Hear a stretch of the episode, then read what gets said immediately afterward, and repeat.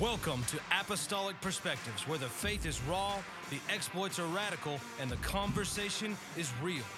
Prepare your life to be activated in the supernatural and your heart to be inspired to love as your host, Mike Brewer, shares stories from around the world.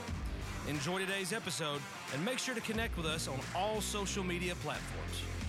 Hey, and welcome to Apostolic Perspectives. I have a question for you. Are you stuck? Are you stuck in that miry clay that Scripture talks about? If you are stuck or you're feeling extreme resistance in any way, today's a show that you don't want to miss. So I am very, very excited to introduce to you. For those of you that do not know Andrea Brewer, this is my wife. Andrea, say hi to everybody. Hello. So, Andrea We've been together for a long time. We've lived on the mission field. We've planted churches. We've established ministries, children's homes, medical clinics. A little bit about this, but Andrea, give a brief. Um, it's hard to ask you to give a brief anything with uh, your um, things that you've had to overcome in your life, but I want you to give a brief um, introduction to the people about when you were 15 years old. You went on your first mission trip. Yeah. So, um, age 15, I had gotten involved at a youth group that was Pentecostal, which was a very different from my Methodist upbringing, and was filled with the Spirit. Got very passionate for Jesus, and was invited on my first international mission trip. Went to the Bahamas, had a life changing uh, week of encounters with the Lord, and knew that the Lord was calling me to serve as an international ministry and give my life for others, um, especially children around the world. And so I came back from that trip completely changed, was a different person. I stood up in front of my church that Sunday night and I announced my call into ministry and as a missionary, and God was calling me to the nations and to serve his people all around the world. And so it was a few hours later, I was home in bed and I woke up to 106 fever, seizures, convulsions, was rushed to a local hospital, um, was given an, a preliminary diagnosis of HIV uh, which this was back in 2001. So things were very different. Uh, and we did not know what we do now about HIV. And so I was terrified and was transferred to another hospital. By this point, I was paralyzed uh, from the waist down, couldn't walk. I was having internal bleeding, uh, was on a liver transplant list. My liver was failing and was in an incredible amount of pain. Um, it took uh, a couple of weeks in the hospital, but finally uh, got a diagnosis of dengue hemorrhagic fever, which is also known as breakbone fever because it. Guys, I just I, I got to jump in. Hold on, that was a whole that was a whole lot of things that was going on. You were 15 years old. You got back from Yes. a mission trip, and I guess it was a Wednesday night or Sunday night. You get up and you tell the church you're called to be a missionary. Correct. And how many hours later do you wake up and having seizures? Maybe four or five hours. So, guys, just for those of you that have a call of God, no matter where you're at in this journey, um, as, as most of you already know, there's extreme challenges that you're going to be hit with. But what was it? What was going through a 15 year old's mind after announcing being called as a missionary, and then find yourself in the hospital paralyzed? Um, I was terrified. I I thought I'm gonna die. Um, and I remember even asking the Lord. I announced this call. I I I said yes to this call, and here I am thinking I'm gonna die in the most pain I've ever experienced in my entire life. Also, not knowing what it was and maybe possible HIV, which was a death sentence at that time. So this was a, a pretty big journey. You going through that. I mean, how, how long was it till kind of life started to be normal again? I, I feel that I lost six months of my life through this whole thing, which included my 16th birthday and some other major milestones. Um, I was placed on a homebound program from high school. Uh, it, it was just heartbreaking. It completely took me out of life. I had to give up my dreams of playing softball in college um, and quit all athletics completely because I was in a wheelchair for a while. So it was terrifying.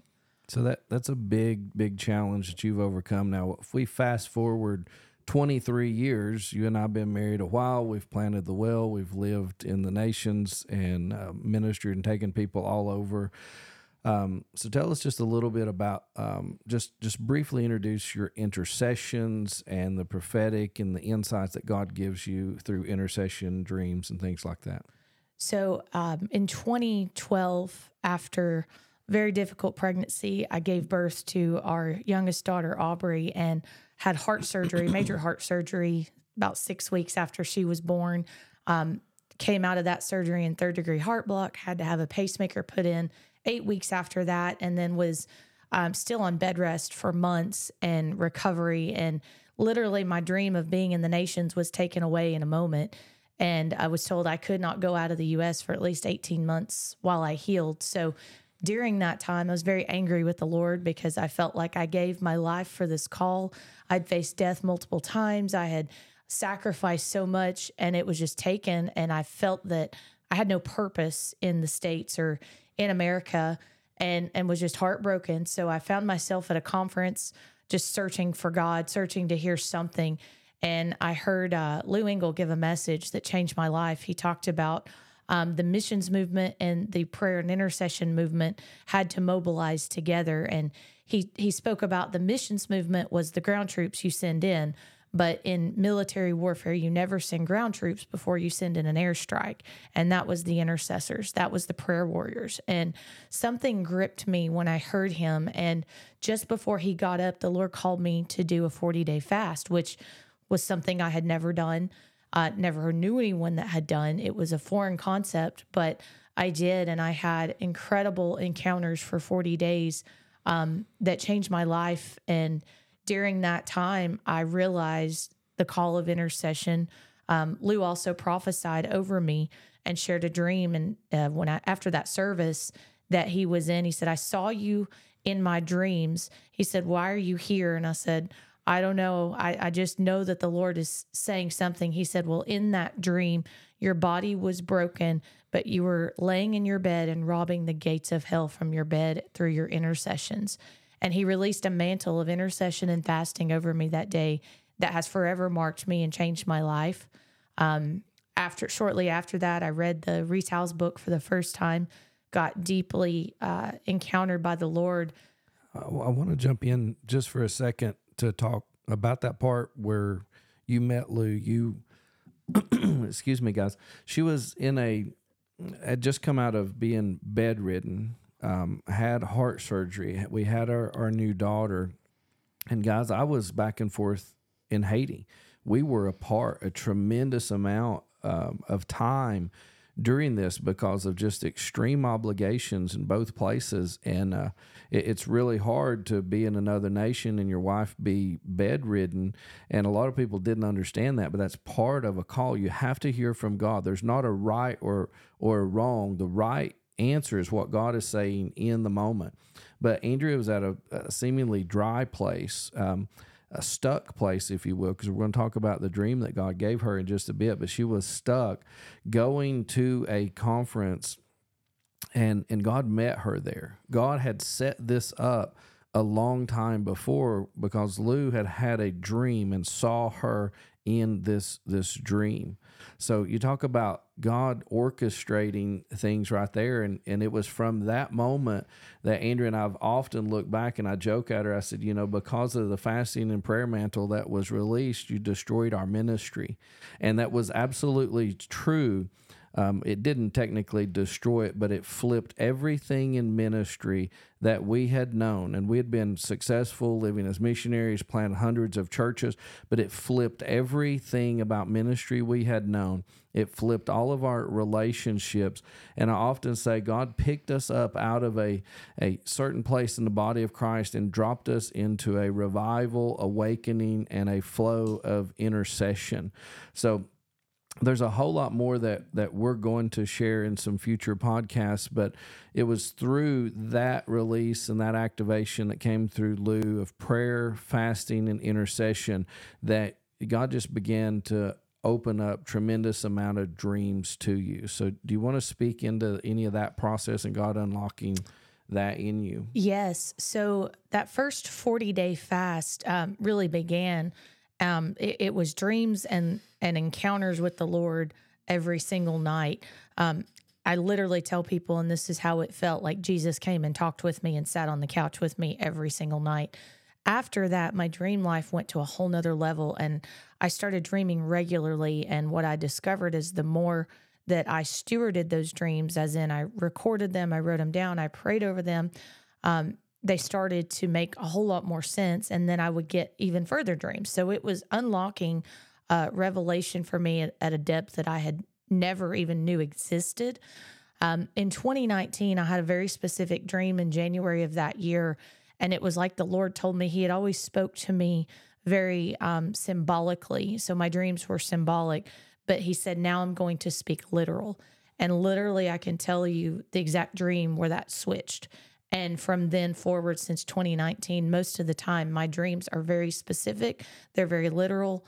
Um, they're very in depth. They're very detailed. And I dream on average probably three dreams every night now, um, which has been my life for the last several years. So, yeah, uh, guys, I, Andrea and I get up each day, and and most of the time she's sharing with me about what God had shown her, and she has a database of dreams going back many, many years that's searchable. Um, but most of these have been private things in intercession. Um, and even when they were shared, they were often shared privately with other leaders because it was very, very specific, specific things. Um, one of the keys as we we begin to transition towards this dream that she had right had last night, one of the keys here is Andrea was in a, in a stuck place. Our ministry was going well, but the model understanding that we had came out of was more traditional. Although we had fivefold ministry calls, I was an apostle. We were growing in that, but through a dry place, God brought forth a new connection, and there was an, a revelation that began to open up this whole new season of life for us. And I think that this dream that she had last night is going to be a catalyst to help some of you begin to transition out of a more traditional way of doing church. Now, I understand what I'm saying. That's a catchphrase traditional way of doing church. We are the church, but we do things as the church. And then when we assemble, um, we can have more of a traditional approach to that, or move into this new era that God is bringing the body of Christ into, and many of us using language hubs and homes, uh, where the the ecclesia gathers, and there's this more legislative, authoritative, fivefold team that is speaking out more over the regions and more over broader areas, and then in homes is where people are gathering and that real strong pastoral anointing is on is is moving and people are being developed. They're growing in the disciplines of the faith and they're learning relationships so andrea why don't you just go ahead and take us into the dream? And i think it'd be best if you just told the whole dream and then we come back and we break down the dream. Okay. So this was last night and uh, mike and i along with a team were guests that were invited in to do a service inside a very traditional church. The building had bright red carpet. It was on the floors, but it went halfway up the walls and also had wood paneling above the carpet and very high ceilings. So it was just a very, very traditional church. But what happened is, as soon as we got there, the service was just in absolute chaos. There was no order whatsoever. Um, the team that we took with us, which is important, included an apostolic worship leader, a fivefold pastor, Mike and I, and then a few other people. So the pastor of this church, he was an older gentleman, but he had a huge heart um, for his body, for Jesus, but he had lost control of what was happening in the service and in the church. So the apostolic worship leader that was with us, um, he was attempting to do worship and he was also trying to run sound. He was having multiple technical issues, though. He could not get anything to work properly, including instruments, microphones, sound. Everything was in chaos. So after he finished, a person that we had brought with us on this team who had just been through some major deliverance. Um, this young lady had a great has a great call on her life, but she's not matured in it yet. So she, we had asked her to come up and share a brief testimony before I was scheduled to go up and speak. She was not supposed to minister. So she went up and instead of sharing the testimony, she tried to start giving a message. And again, it just completely derailed the service. Everything was back out of order. So after a few minutes, the pastor that we brought with us, she went up and politely but firmly stopped this young lady. She took back control of the service and then she got us back on schedule. She invited me to come up, introduce me, and I went up to speak. But I noticed that she immediately told this lady, I need you to meet me privately off to the side of the sanctuary as she was going to correct what had just happened. Um, she didn't hesitate or she didn't wait for that correction. So I was scheduled to minister. I went up, and the worship leader that was with us had to give me three different microphones to use because not one of them was working properly all the time. So I'm trying to juggle these microphones. And then I realized that I don't even have my computer with my notes with me. I'd left it somewhere. And, and if you don't know me, I'm very organized when it comes to delivering a message, and I always have my notes with me. So this just totally was chaotic for me. Um, so I had my phone and I'm trying to open my notes. And when I unlock my phone, like my folders and files, everything is just jumbled up. And I couldn't see anything that I had planned to share. And it was like the chaotic atmosphere in this service had literally caused me to lose my notes, my message, and and I couldn't even focus to share anything. Um, my mind went blank, and it was like I couldn't even remember the topic I was wanting to share on. So I'm messing with my phone. I'm trying to lightheartedly introduce myself and and not act like I didn't have my stuff together. And immediately I made a joke. I look out over the congregation and I see this bright red carpet everywhere. And I contrasted how that bright red carpet was so different from what we have at our local body here at the well. Um, because our sanctuary has a black ceiling and a black wall, and it was just a major contrast. So I'm still attempting to find my notes. I, I, finally start to share, and this man stands up who was a member of the local congregation in this church. He comes straight up to the front, right below me, right in front of the stage, and he's wearing this white robe with tassels, and he starts doing this bizarre dance, and he's speaking in tongues, singing in tongues, and and I I shut him down. I said, "This is out of order. You need to stop." And he responded, "Well, this is how I pray for Israel." I said, "I don't care. This is out of order. You need to stop now and go sit down, please."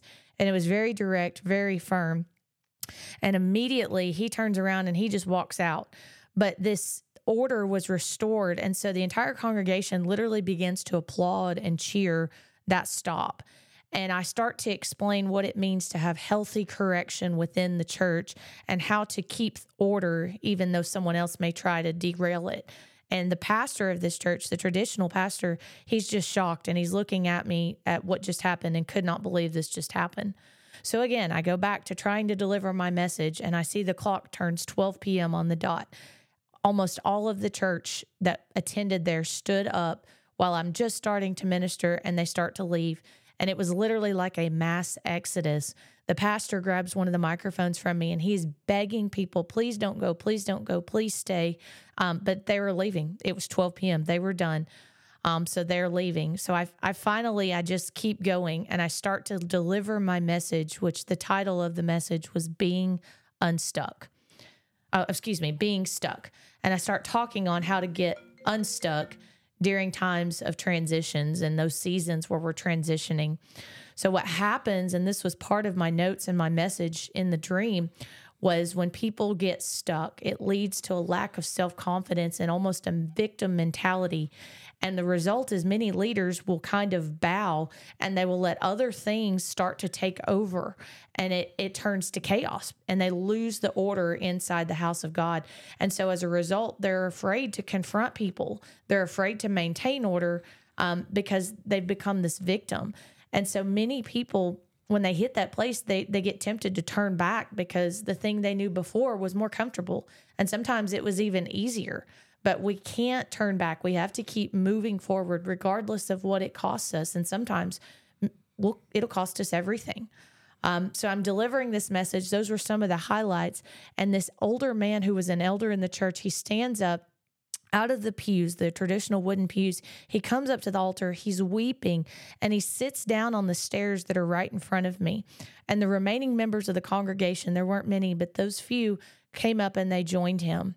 And it was like all of a sudden the whole atmosphere shifted again and it was not this traditional setting with a minister on stage above the people but it was this intimate gathering where people were pouring their hearts out at the altars and we were all sharing together and i felt the shift and so i continued to minister. It was the same message but now uh, there was an intimacy there was a family there was a humility and a, a closeness that had happened um, with the, the leadership, the elder, the pastor of this church, and the remaining members that were left. And that was the end of it. So, guys, I, I think this is a very, very significant dream for many of you guys. Many of you have been in more of a traditional setting, and and I want to define a traditional setting in in a contrast to more of a fivefold um, team ministry type of a setting. So when we're using the word traditional church or traditional setting, we're speaking more along the lines of a church that has a pastor and the pastor kind of leads everything. And oftentimes that pastor will get everything thrown on them, including the accusations. They try to carry everything. And if you look at the pastor that is in this setting, the one that is leading that local traditional church, he had a heart. He it, it appeared that he had a heart. He wanted this church to come in but he had lost a lot of confidence. He, he wanted this church to transition, but he had lost confidence. And I think as many of you all are beginning this transition into what God is doing right now in this era in the body of Christ, your confidence is being shaken because you're coming out of something that you knew well, but it wasn't being effective. And you're coming into something that you know God is moving, um, but you don't have all of that experience that many, you know, some of you all have had, you know, 10, 15, 20, 30 years of experience. But now God is shifting something and it's bringing forth an insecurity. So we're going to begin to break down just just each each section here and Andrea, I'm going to kick us off. So it, it, says that that we were invited in. We and you and the team that was being led there, you were invited into this traditional setting.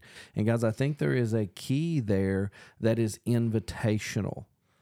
It is invitation. You didn't just go and walk into a traditional setting and try to force yourself in, but there was an invitation. So this speaks to me about um, some of those that may be in this traditional church setting, reaching out to those that have already made this transition, um, and and they're also in the midst of it, but maybe further down the road. I don't know that any of us have fully made this transition yet, but we're further along in that process. So some of you all, you may need to reach out to people that are not just using language uh, but people that have been building in a fivefold ministry team and invite them to come in. But I think this point two here is uh, when you were invited in, the service went into chaos. So, Andrea, talk to us a little bit about what you think on those point one and two there and the chaos after you arrived. Because to me, it seems like maybe there wasn't chaos um, that was recognized before, but when you showed up, chaos began. So, um, for us, it was like we recognized this as chaos. The pastor had yielded, and this was like normal for him. Mm. So he was almost oblivious that we were calling this chaos because it had been so common, so normal for them that it was just accepted. And so it wasn't until we arrived that it was like, oh my goodness, this is chaos. He was clueless to that. Um, but to your point about we were invited in, the pastor had the heart of God to restore some form of order, which is why we were there in the first place. Um, so there was still something, God was still speaking to him. He clearly loved the Lord, he was being led of the Lord. So I would speak to both groups here. Um, if you're someone who is farther along in this, be willing to reach out to those who haven't um, when they call. Don't just shut them down because they're different, but it is invitational, as you just said. And, and for those that are more in the traditional, that feel the call to go in, don't be afraid to humble yourself and reach out to someone who may be very extreme from what you're used to. They may look different, talk different, act different, but you'll recognize the Holy Spirit at work within them and the fruits of their ministry. When you talked about the pastor having a huge heart, but he had no control over what was happening, and you're not using control in the negative sense, he just really had no authority over what was happening. And eh, while a, while a pastor has authority in the fivefold, often the apostolic carries the greater level of authority, and to me, that speaks of you know being in that traditional setting. The apostolic authority was removed, and in the absence of authority, the enemy will certainly step in and begin to um, establish his authority. And there, there was a term that you used there, an apostolic worship leader. And I want to speak into that because many of you guys are, are, are fully familiar with prophetic worship. Um, and you know with with the flow of prophecy and and prophetic song and things like that that lead us both into intimate settings lead us into power encounters it takes typically that local gathering that is happening and brings them into this prophetic flow now i want to talk about apostolic worship leader and it was several years ago um, the first time that that phrase came out of my mouth i was meeting with a young man and uh, uh, I said, you know, many will try to label you as a prophetic worship leader. I said, but you carry an apostolic, you are an apostle that leads worship, and it's going to look different. And what we have watched with uh, this apostolic worship leader and Seth House is who I'm referencing. Um, Seth, as an apostolic worship leader, is not just bringing us into a prophetic flow, but especially he and I flow together, and it is about decreeing. There's a lot of declarations going out over regions, uh, regional transformation. We move from this this local assembly and begin releasing that anointing and those declarations out over a region. So, uh, as we walk through this dream, there's some key things that I want to to open up that may not pertain directly to the dream, but it's going to help you guys come to a, a greater understanding. So, Andrea, take us a little bit further in these next few points and some of your thoughts on it. Yeah. So I want to also contrast the fivefold pastor that we brought with us versus the traditional mm. pastor that was there That's good.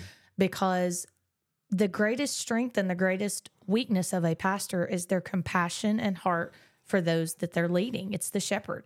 That's what they do. So it can be a great strength, but it can also be a great weakness because if it's not balanced, um, they will get unbalanced in it, and that compassion will overtake their ability to confront things. So the fivefold pastor that was with us had no problem confronting someone who she had been mentoring, who she had been a part of her deliverance, and she knew she had gotten out of order. So her heart was the same, but she acted very differently. Whereas the traditional pastor, he loved his people so much that he never confronted or corrected because he was almost the confrontation it felt like that was a conflict. So it was that let me just love the people. Let me just shepherd them and not necessarily deal with that. And i think that that is absolutely taken over um, in a lot of churches where the pastor is doing everything. They're worn down. They're doing things they're not graced or called to do and so as a result they fall into this trap of a false compassion on people that lets anybody do everything and then that scripture gets pulled out. Well, one has this, one has that, and people almost take it in a perversion of there's no order in the house of God when God is a God of order. The first characteristic of God in scripture is God who is creative, who creates order from chaos in Genesis 1. So you can't separate a God of order in the house of God with freedom and that that compassion will almost lead into false compassion and it, it gets out of control and no one is receiving the message clearly or properly at that point That that's really good when you we're talking about a fivefold team. We're talking about individuals that come together to form a team that is the apostle, prophet, evangelist, pastor, and teacher. So as as a as an apostle, I have that comes with gifts and it comes with levels of authority, but it also comes with weaknesses. It comes with blind spots because we see everything. I always talk about the grace of an apostle, the grace of a prophet, the grace of a pastor, and it's kind of like eyeglasses you put over your eyes. So you view the world around you through that grace gift of whatever it is in your life if you're called as a fivefold leader.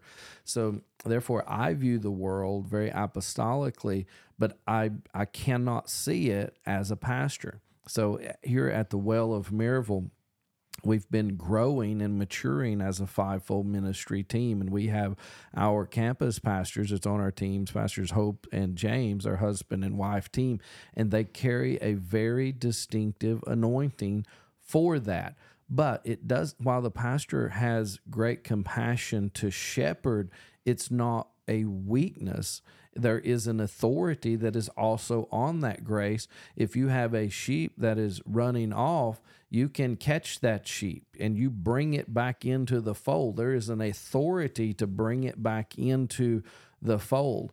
But the authority is distinctive from that of an apostle. While there, there is that local, the, the apostle carries a greater authority in, in a region but anyway, learning how these operate together as a team is one of the greatest challenges that is facing the body of Christ right now because we have many that can operate in their grace. But what does it look like to mutually submit to one another and operate as a team? Because at a, at a you may be in a certain setting and the grace of the evangelist may be predominant in that setting for that moment. But then that grace has to yield to that of the teacher for a bit and then that yields to that of the pastor and then the prophet and the apostle. Um, they're not all on display at the same time but when they come together there there is a, a huge anointing that is released to mature the body of christ. So andrea take us on into these next sections in your dream yeah. So, um, so we'll jump down. There was a lot of sound problems, and and I think the point of that that part of that, um, the apostolic worship leader that was with us can create sound with anything, but the chaos that was in that atmosphere had literally disrupted even his ability to do what he's normally gifted to do. So chaos can and a lack of order can affect everything. Um, so I think that's the the main point of that. But I want to keep going here. Um, so the young lady who had been through deliverance, who was with us and was supposed to share her brief testimony, she went up and just completely derailed again by trying to minister. So first of all, the first issue is she was asked to share a testimony. Now I know her heart was pure and she thought that she was doing what she thought the Lord had called her to do, but she went beyond the parameters of being respectful for what she was asked to do. So there's a mutual respect, and especially um, we use the term a culture of honor in a, in a body and and within relationships, and so that just violates a relationship when someone asks you as a leader to do something and you go beyond what's asked. Um, that derails something that to me is almost um, dishonorable and, and, it goes beyond what you were asked to do by a leader. So um, that was one thing. But then the second thing that made this a, a, further derailment is she was very immature. Yes, she has a call. She has a great sto- personal story, but she is not mature in her gift at all and is is still struggling with her own process right now. And so the the thought of her ministering to a full body like this was completely out of alignment and it had to be stopped.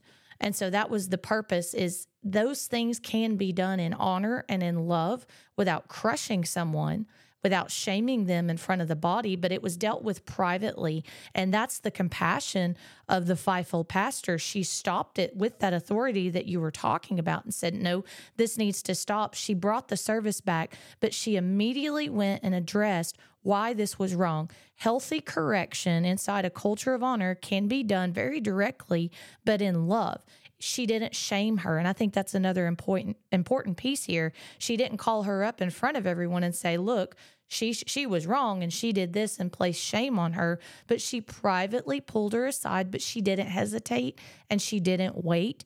And so when correction needs to come um, no matter how we feel about it, we have to do it in love and in a culture of honor, and we cannot delay in correcting someone that needs to be corrected. That is so good. When when this young lady that got up to share, she was asked to share that testimony. Guys, sometimes we feel like we want to preach or we want to teach or we want to give this this message, but the testimony, the power of testimony is one of the most important uh, power gifts that God has given us because as you share your testimony, it builds faith in people and then, like her role in this was to share the testimony, to build faith, to say, Look what God did in me. He has delivered me, He has healed me, He is restoring me. And, and she is further walking into the call of God in her life. But yet, rather than do that to build faith, she wanted to bypass a process.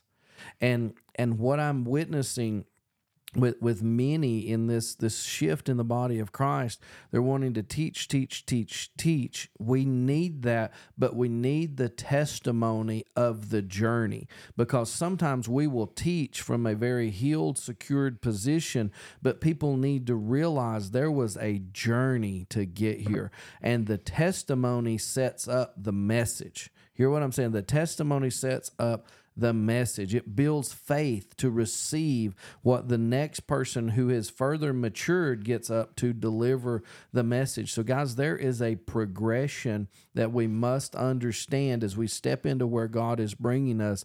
And much of that's going to be the release of testimony before a message. Many of you are ready to release your testimony, but you're not necessarily ready to teach the body of Christ in this season. You got to understand it's going to take some humility for all of us to understand where we are. And what you can see in Andrea's dream is there was a team. There was a team of matured leaders. There was a team of progressing leaders. There was a team of others that had just came out of deliverance to carry the testimony of what God was doing. So understanding as a team forms what is your role and what is your parameters on a team? So Andrea i think this dream is very significant um, so take us a little bit deeper in this. I want to highlight you mentioned the process just then. Um, no one can bypass the process. As soon as you said that that really jumped out to me because no matter where we are none of us can bypass the process God has us on. So we that humility comes in when we say, This is where I am. I'm okay with where I am. I'm progressing. I know where I'm going, but I'm not there yet.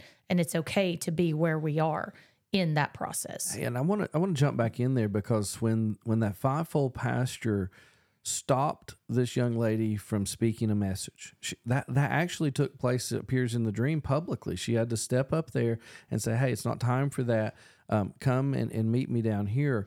So there was a grace on that pastor. It wasn't about berating this person, it wasn't about beating them up or humiliating them, but in confidence from a healed place, this pastor steps up and says, Hey, I need you to stop, I need you to come with me. And then she corrected her. Correction is a part of our uh, our walk as ministers of the gospel. And it's not about rebuking, it is about saying, Hey, I'm with you, but here's why that would be incorrect in that moment.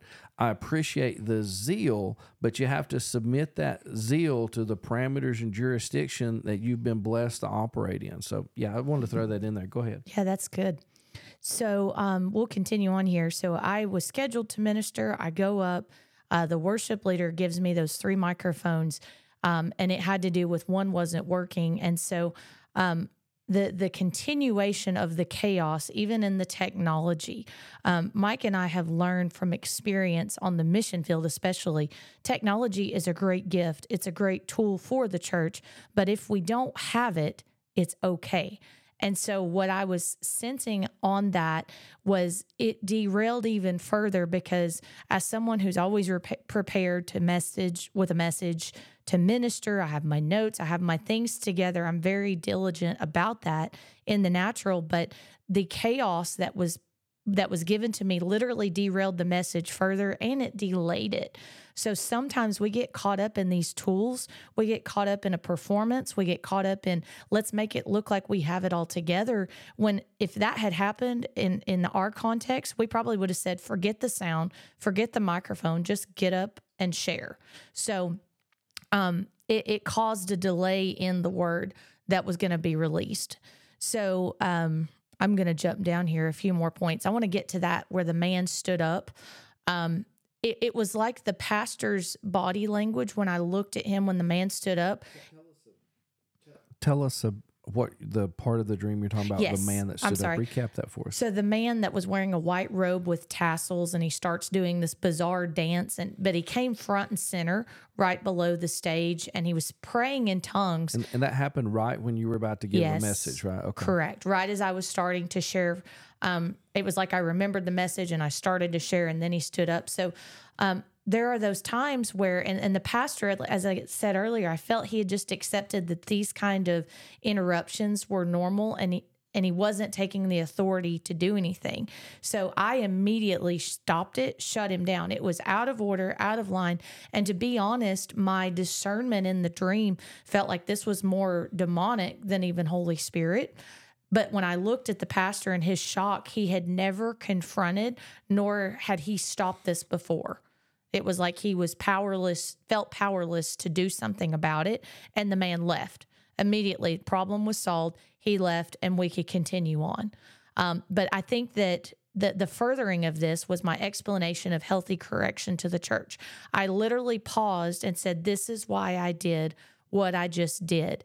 And as someone who, you know, we are leading, helping others step into this transition, as you mentioned earlier, um, we have to explain why we do what we do at times, especially when it's foreign, because this pastor with his mouth wide open was shocked because it was like he didn't know he could do that. He didn't know how that could be done. So use that as teaching moments when you have to do things that are foreign as you're making these transitions, especially in a larger um, a body of people. I- want to jump in there. I think that is so important for uh, us to learn, especially as people are shifting. People are shifting into a freer flow where everything is not controlled, but there's still a flow. There is still a sense of order in the service.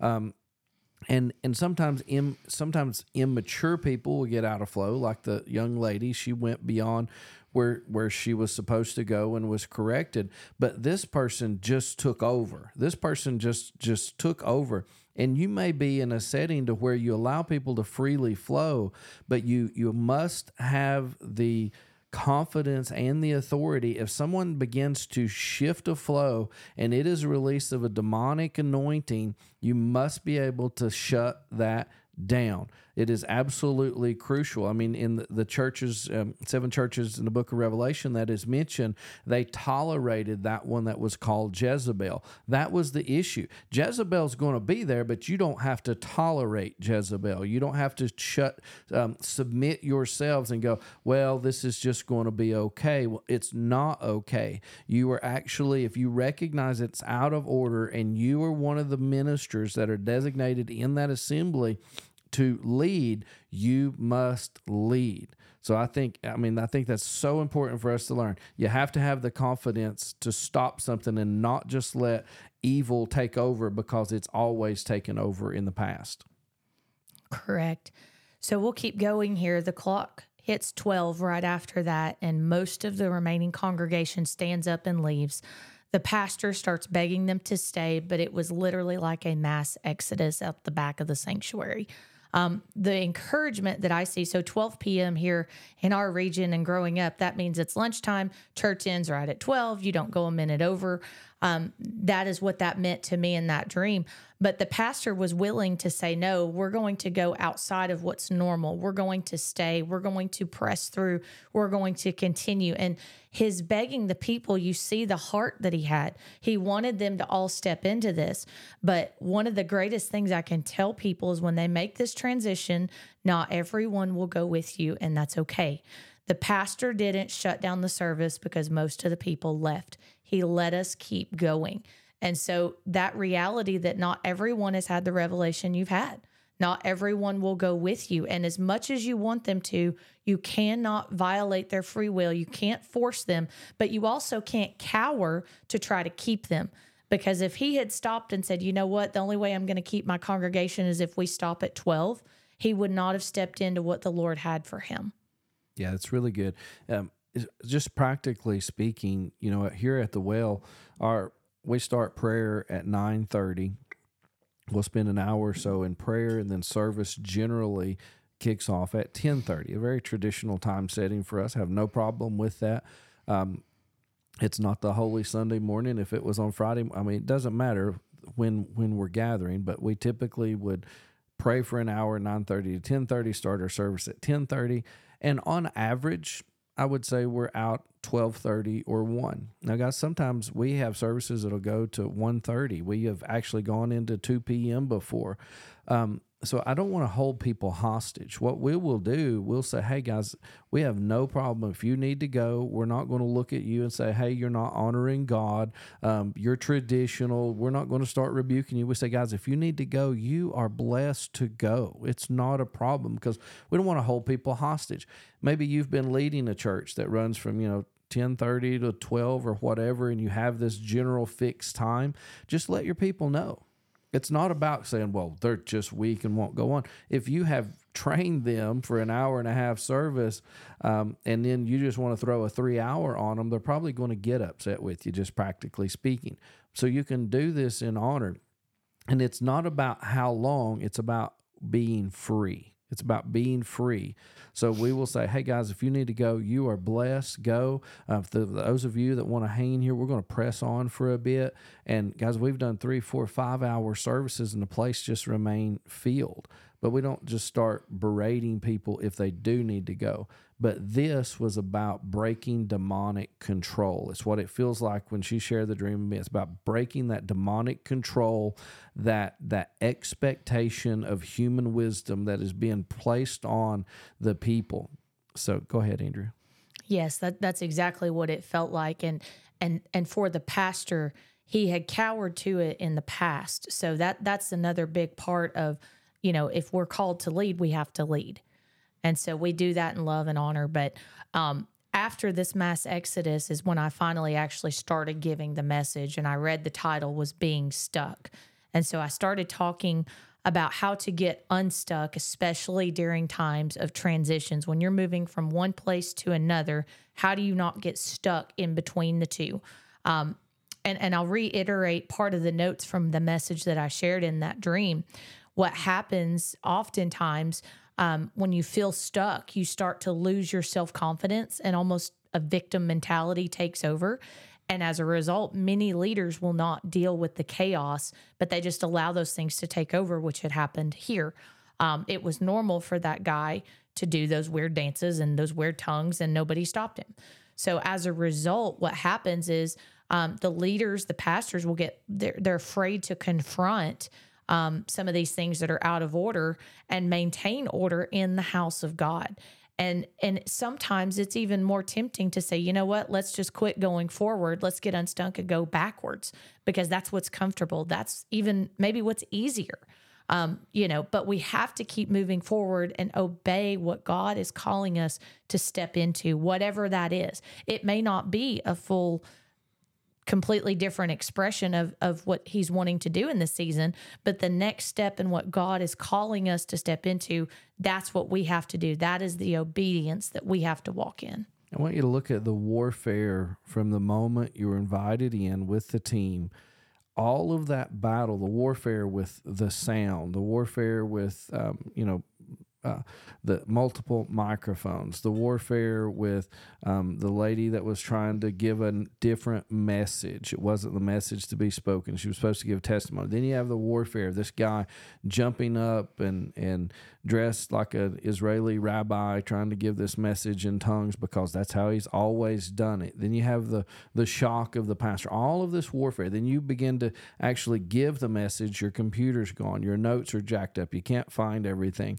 And then after all of the warfare, finally the message comes out in this dream, and the title of it is Being Stuck and how to overcome being stuck, laying down the self confidence and the victim mentality, overcoming the chaos of not dealing with people out of order. Guys, all of those things have to be dealt with. We must be able to have healthy confrontation, correction, covering each other's weaknesses um, to bring people forward. I've often said the epitome of a spirit of religion is to get you to compromise, to stay where you are so you will not move forward. And when Jesus was talking about he's about to go to Jerusalem and be crucified at the hands of the elders, that's where Peter stands up and Satan speaks through him, saying, "Never, Lord, not so. It's not going to happen to you." Um, and and Jesus responded as he did, but then he went on to say, "You have in think you have in mind the the the things that matter to man, not the things of the spirit." And I'm paraphrasing there, but basically, the enemy will come to you and get you to compromise. If you start to advance and the warfare and the chaos starts, it is like the enemy says, "Well." You just compromise and stay where you are, and the chaos will subside. And that is appeasing the works of the enemy. The enemy is saying, Hey, I won't bother you if you won't advance. That's what people do in, in, uh, animistic cultures when they're giving offerings to the ancestors or to evil spirits. They're saying, Hey, I'll give you part of my food that I need to live if you won't come and harass me. Well, we're oftentimes, in a sense, saying, Hey, I'll just stay stuck in this place if it, it will alleviate the chaos. But guys, God is calling you and charging you to press on in this season, to learn in this season, to de- begin to develop relationships with fivefold leaders and other teams that can help you progress because He is wanting you free. So, Andrea, thanks for sharing this dream. Do you have any final words that you want to say before we wrap up? Um, yeah, just this last piece here. Um, after all of that happened, after the breakthrough with that warfare, the elder that came up, and there's only a few people left in the church at this point, he got out of the pew. He came to the front, he got to the altar, and he was weeping. And he positioned himself in humility by sitting at my feet to receive the message that was coming out. And so, during these times, there will be those who stay with you. There will be those who remain, um, and it caused that that heart shift. And all of a sudden, the atmosphere went from a performance and a traditional a minister, a pastor on stage doing everything, to a place of intimacy, a place of fellowship, um, and it changed everything. People came out of the pews, they went to the altars, and it was such a beautiful picture of what I think the Lord is doing in this season in much of the body of Christ to call us off the stage, to call us down with people together, doing life together, not concerned about the numbers in the pews, not concerned about a machine, not concerned about um, you know, not confronting things, but keeping order in the house of God and having a time of intimacy and a posture of humility. Such a beautiful picture. Yeah, this last part of the dream, after the message was given about becoming unstuck, this elder moves forward. The congregation moves forward. Guys, there had been a division taking place in that church in this dream. At 12 o'clock, most of them walked out, but there was a remnant that remained that had ears, that had a heart, and they moved forward to the front in the altar. An altar is a place of humility, it is a place of humbling yourself before God. And then the last thing that she said about the dream, this became an intimate time and that's where God is bringing us out of this this systematic way that church has been done, bringing us into a time of intimacy with Him. It's not about the stage, it's not about the sound system, it's not about perfection, but it is about a heart posture before the Lord that says, I have not gone this way before, Holy Spirit teach me. So, guys, we've gone a long time today. God bless you. Make sure you share this with others. Andrea, thank you for being here. Going to have a good time in the future. Apostolic Perspectives with your host, Mike Brewer. We hope that you are blessed by listening, and we encourage you to check us out on social media at facebook.com slash apostolic perspectives. Be sure to subscribe to the podcast to keep up with all of the latest episodes.